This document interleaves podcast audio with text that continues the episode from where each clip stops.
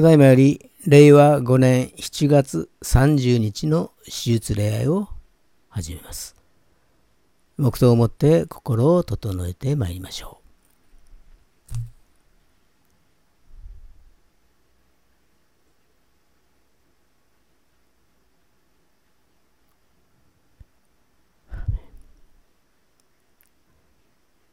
本日の招きの言葉は信玄22章3節から4節でございます。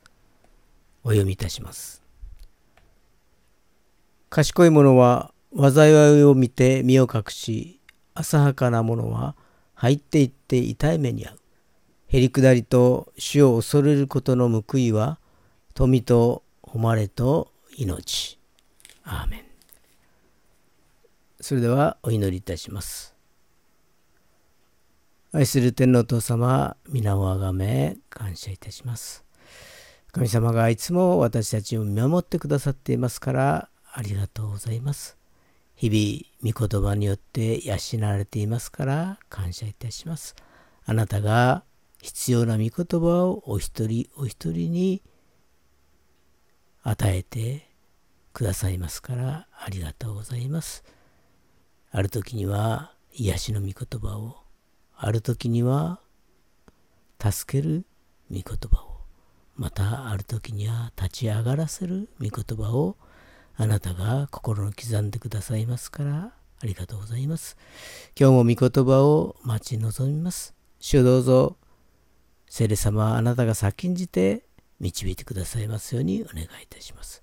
今日の礼拝を感謝し、主イエス・キリストの皆を通して見舞いにお捧げいたします。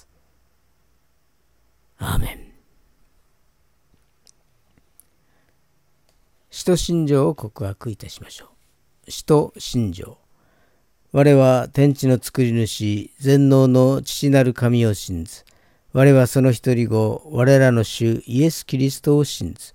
主は精霊によりて宿り、乙女マリアより生まれ、ポンテオピラトのもとに苦しみを受け、十字架につけられ、死にて葬られ、読みに下り、三日目に死人のうちよりよみがえり、天に昇り、全能の父なる神の右に座したまえり、賢いり来たりて、生ける者と死にたる者とを裁きたまま、我は精霊を信ず、聖なる行動の境界、生徒の交わり、罪の許し、体のよみがえり、とこしえの命を信ず。アーメン。それでは聖歌419番私は今日までをご一緒に賛美をいたしましょう。その後にメッセージがございます。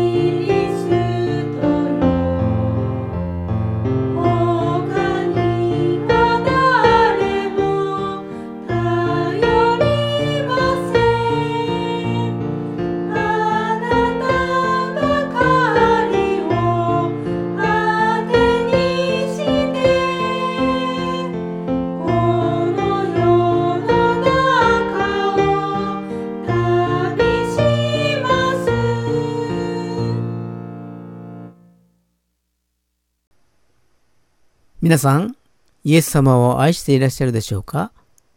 イエス様は昨日も今日もいつまでも変わることはありません。本日の聖書の箇所は、テモテへの手紙第一、4章7節から8節まででございます。お読みいたします。俗悪で具にもつかない作り話を避けなさい。むしろ経験のために自分自身を鍛錬しなさい。肉体の鍛錬も少しは有益ですが、今の命と来たるべき命を約束する経験は全てに有益です。アーメンそれではお祈りをいたします。愛する天の父様、皆をあがめ感謝いたします。神様の壮大なる人類救済計画を感謝します。あなたは神様から離れ罪の中にあった私たちを救うためにイエス様を送ってくださり感謝いたします。本当は私たち自身が死ななければならないところをイエス様が身代わりとなって死んでくださりありがとうございます。イエス様の十字架の死によって私たちの罪は許され永遠の命が与えられ天国への道が備えられたことを感謝いたします。今はネットの時代であり混沌とした時代ではありますがその中にあって揺るぐことなき神様の御言葉を降り注いでくださっていますからありがとうございます。その御言葉によって私たちは日々養われていますから感謝いたします。このような生活をしながら信仰の創始者であり完成者であるイエス様を見上げながら祈りつつ過ごすことが許され感謝いたします。今苦難の中にある人悩みの中にある人病の中にある人を覚えます。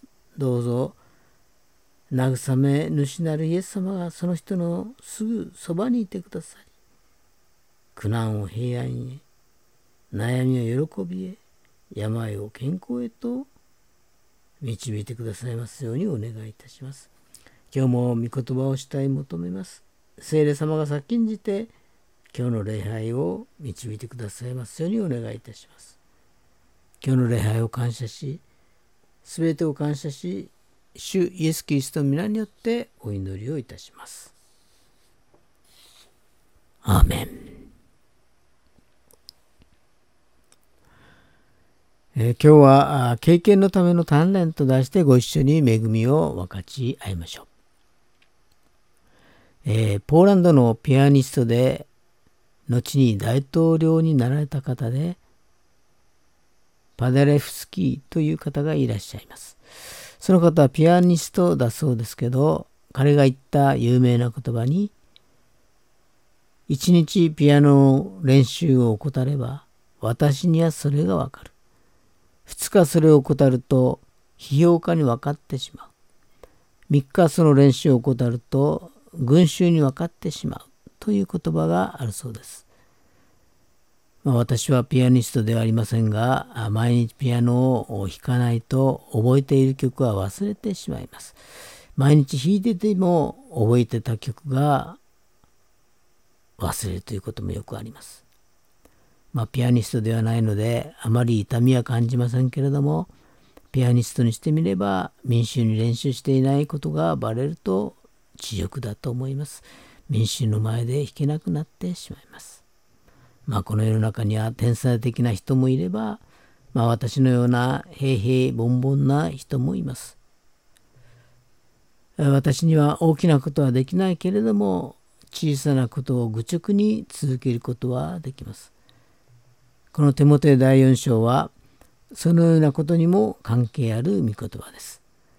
手元は若い人でありましたけれどもおばあさんとお母さんが熱心なクリスチャンで小さい頃から聖書に親しんできていました。そして青年時代には活発に忠実に教会の中で働きをしていたみたいです。その教会にパウロがやってきました。手元に目が止まりました。手元を自分の弟子として宣教旅行の同行者として連れて行きそして後にその当時一番大きくまた影響力があったエペソの教会にパウロは自分の代わりにテモテを使わしてテモテがその大きな教会で良い働きをするように命じましたその時テモテはまだ若者でありまたそこにいらっしゃるたくさんの人々に対して何を語ればいいのか。何を指導すればいいのか。どうすればいいのかわからなかったのであります。そこでパウロは神の教会すなわち神の家の土台である教会でどのように振り舞うべきかを詳しく書いて手元に送った手紙が手元の手紙第1と第2であります。この第1の手紙の4章はエペソの教会で手元が力を入れて取り組むべき事柄をいくつか書いています。その一つが手本となるということだと思います。第一点もて4章の6節をから12節を読みますとこれらのことを兄弟たちに教えるならあなたは信仰の言葉と自分が従ってきた教えの言葉で養われてキリストイエスの立派な奉仕者になります。俗悪で具にもつかない作り話を避けなさい。むしろ経験のために自分自身を鍛錬しなさい。肉体の鍛錬も少しは有益ですが今の命と来たるべき命を約束する経験は全てに有益です。この言葉は真実でありそのまま受け入れるに値するものです。私たちが老苦し苦闘しているのは全ての人々特に信じる人々の救い主である生ける神に望みを置いているからです。あなたはこれらのことを命じまた教えなさい。あなたは年が若いからといって誰にも軽く見られないようにしなさい。むしろ言葉、態度、愛、信仰、純潔において信者の模範となりなさいと書かれてあります。まてもては若者でしたからエペスの大きな教会を導くのには少し自信がなかった。しかしパウロはそれでも大丈夫です。まずあなたが手本になりなさい。そして若いというふうに自分自身をまず言い訳をしないようにしなさい。まあよく私たちは言いますよね。私はまだ若いですから。いやまだ私はクリスチャンになって間もないですから。私こうだから。ああだからと言いますが、しかしパウロはそうじゃなくて若いからといって人に軽んじられないようにしなさい。そして自らが態度においてまた愛においてもまた信仰においても言葉においても純潔においても手本当になりなさい。模範となりなさいと言ったんです。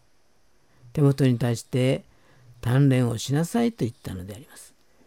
経験の鍛錬をしなさい。肉体の鍛錬もいくらかは有益ですと言っていますもちろん肉体を鍛錬する体を鍛えるということはとてもいいことだと思います頭がもう考えることができなくなった時には体を動かして散歩をしたり何かトレーニングしたりすると頭がすっきりしてきます。なので勉強だけじゃなくて体も鍛えるんだ。体も鍛えながら学問をする。学問もしながら体を鍛える。そのように両方で私たちが自分自身を鍛錬することはとても有益だと思います。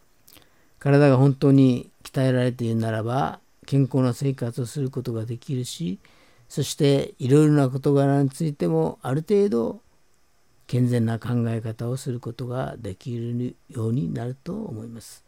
肉体の鍛錬も有益です。しかしパウロはそれ以上に有益なのは経験の鍛錬ですと語っているのであります。経験というのは今はなかなか見かけない言葉ではあります。経験というのは神を恐れる生き方であります。目に見えなくても神を認め、神を恐れる生き方をすることです。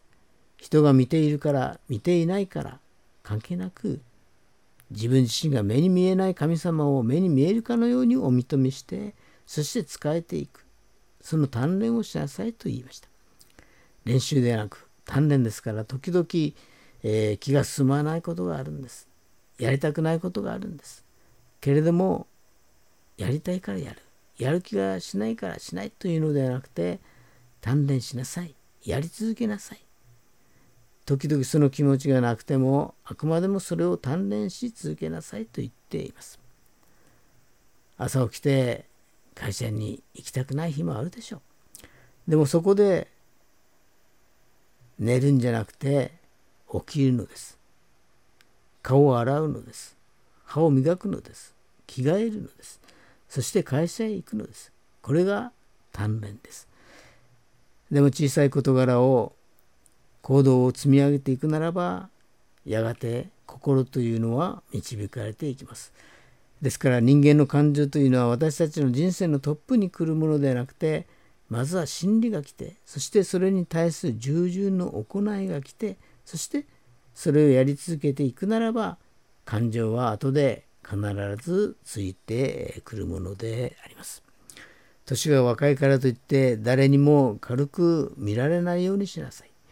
かえって言葉にも態度にも愛にも信仰にも純潔にも信者の模範になりなさい。このようにパウロは手元へ言ったのです。これは今の私たちにも当てはまることでもあるのです。神様はこの地上で経験の鍛錬をし続けて神の栄光のために自分の人生を捧げた人にはやはりそれなりの大きな報いを与えてくださるものです。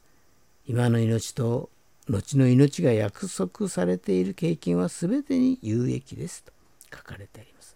パウロもそのような人生を歩きました。パウロはそのように教えましたけれども、その前にパウロは手本を示しました。自らが昼も夜も働いて神様のためにまた人々のために自分を捧げたということです。神様はパウロに賜物を与え、その賜物をパウロは存分に使ったのであります。神様は私たちに本能を与えてくださいました。本能を神様が願っておられるところに使うと神様の御心がなります。しかし本能を間違ったところに使ってしまったらその本能によって堕落の道が死の道に至るのであります。堕落した人間の本能はサタンの誘惑によって道が広くなりました。聖書には狭い門から入りなさい。滅びに至る門は大きく、その道は広いからです。命に至る門は小さく、その道は狭く、それを見いだす者は稀ですと。マタイの福音書7章の13節から14章に、14節に書かれてあります。しかし神様の御言葉だけの道を私たちは行くためには、経験も必要ですし、自制心も必要です。神様は狭い門から入りなさいと言われますが、堕落してたくさんの広い道を味わった人にはそれは本当に難しいことです。私たち人間にはできないことを神様はできるようにしてくださいます。なぜなら神様からの自制が与えられるからです。この自制こそが経験への鍛錬となるのであります。第一に自炊はエデンの園の戒めでした。創世記2章16節を読みますと、神である主は人に命じられた。あなたはそののどの木からでも思いのまま食べてよい。しかし、善悪の知識の木からは食べてはならない。その木から食べるとき、あなたは必ず死ぬと書かれています。神様はエデンのその中で命の木の実を本能で食べるようにしてくださいました。しかし善悪の知識の木の実を取って食べてはならないと言われました。それは制限された自由でした。これは神様が私たちを愛するがゆえに言われた言葉でした。しかし人間はサタンの誘惑に落ちてそれを食べてしまいました。それから女性には子供を産む苦しみが、男性には本当に血だらけになるような苦しみが始まりました。私たちにとって神様の御言葉に従順し、神様の御言葉を守ることは知恵であり、命であります。第二に、自制は経験の鍛錬の身となります。第一手モて4章の7節8節を見ますと、俗悪で具にもつかない救い話を避けなさい。むしろ経験のために自分自身を鍛錬しなさい。肉体の鍛錬も少しは有益ですが、今の命と来たるべき命を約束する経験は全てに有益ですと書かれてあります。鍛錬ということは毎日毎日同じことを繰り返しすることを言います。同じ思いを毎日抱くこと。すなわちイエス・キリストの御言葉を毎日抱くと私たちからイエス・キリストの実が現れるのであります。しかし汚い思いを抱くと汚いものが現れるのです。卵を抱くとヒナが生まれるし、マムシの卵を抱くとマムシが出てきます。憎しみを抱くと殺人したくなり、情欲を抱くと会員するようになります。何を抱くかということがとても重要です。悪い思いに対して私たちは、サタンに下がれと言わなければなりません。しかしこの悪い思いを抱き続けると、それは私たちの責任になります。心の中で抱くものが命にもなれば死ともなるのです。ですから信玄4章23節に力の限り見張ってあなたの心を守れ命の泉はこれから湧くと書かれています。私たちの心の中で間違った思いが入らないように見ることを聞くことに気をつけなければなりません。第3に自制は勝利の道であります。スポーツ選手は冠やメダルを獲得するために厳しい訓練を受けます。訓練、鍛錬には自制が伴います。使徒パウロは毎日自分に死ぬと言いました。本能をいつも殺すことを意味します。そうすると毎日イエス・キリストがパウロの中で生きたのであります。イエス様はサタンに打ち勝ちました。サタンの誘惑に対してイエス様は精霊に満たされ、御言葉によっていつも誘惑を退けました。御言葉に書いてある通りにいつも行こうとしました。それが勝利の道であります。イエス様はサタンの誘惑に対して御言葉を使って宣言されました。私たちはそれが神様からのものか、そうではないかをいつも吟味すべきであります。精霊十万は御言葉十万であり、御言葉に従順することであります。私たちはこれが神様に栄光を期すものか、聖書に抱えてあるものか、どうかをいつも考えるべきであります。えー、第一コリントの実証の23節を読みますと、すべてのことはしてもよいのです。しかし、すべてのことが有益とは限りません。すべてのことはしてもよいのです。しかし、すべてのことが徳を高めるとは限りません。と書かれてあります。私たちは御言葉と精霊によっていつも狭い門、命の門に行かなければなりません。自由奔放の本能に従って行動すると、ついには死の道に至ります。私たちはいつも本能を使って主の御言葉に従うべきなのです。それではお祈りをいたします。愛する天皇父様、皆をあがめ感謝いたします。力の限り見合ってあなたの心を守れ。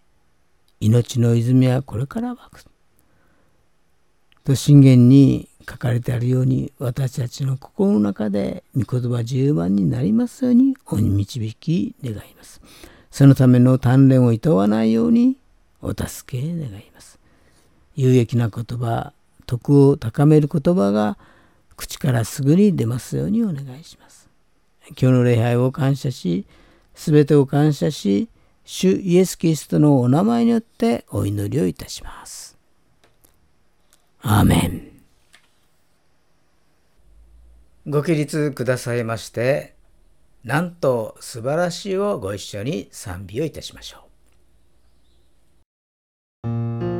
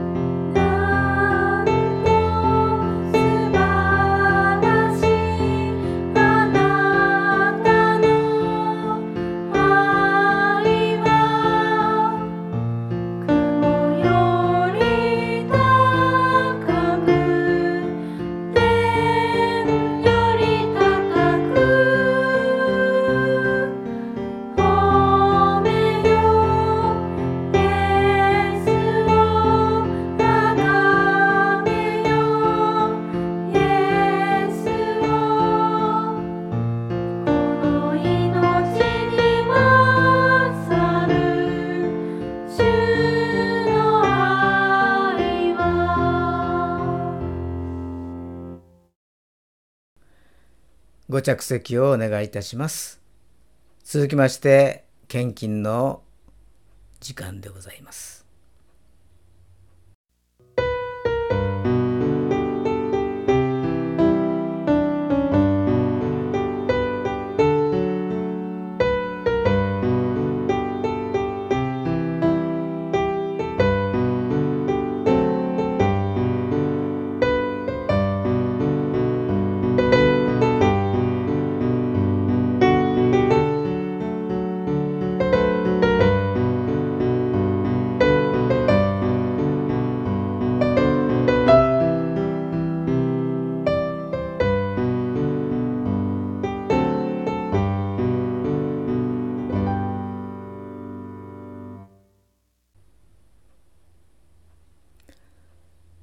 それではお祈りをいたします。愛する天皇父様、皆をあがめ感謝いたします。今日も神様の御言葉を私たち一人一人に降り注いでくださってありがとうございます。御言葉によって養われていますから感謝いたします。今捧げました献金はどうぞ主の御用のために用いてくださいますようにお願いいたします。この祈りを主イエス・キリストの皆によってお祈りをいたします。アーメン。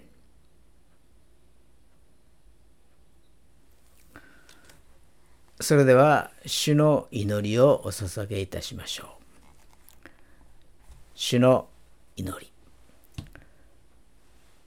天に増します。我らの父を願わくは皆をあがめさせたまえ、御国を来たらせたまえ、御心の天になるごとく地にもなさせたまえ、我らの日常の糧を今日も与えたまえ、我らに罪を犯す者を我らが許すごとく、我らの罪をも許したまえ、我らを試みに合わせず悪より救い出したまえ、国と力と栄とは限りなく汝のものなればなり。アーメン。それでは聖歌376番父御子御霊の省エネの地に祝祷がございます。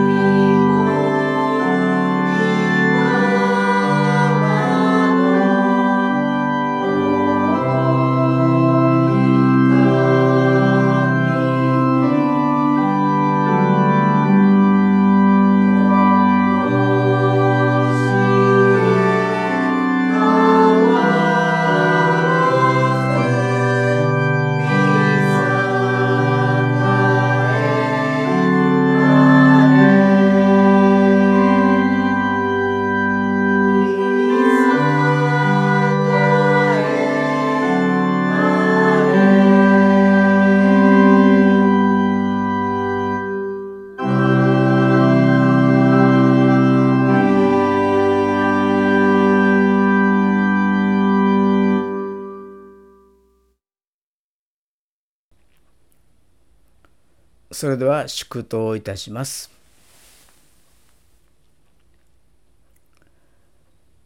仰ぎ恋願わくは主イエス・キリストの恵み父なる神の愛聖霊様の親しき御交わりがここに集いしお一人お一人の上に今から常しえまであらんことを。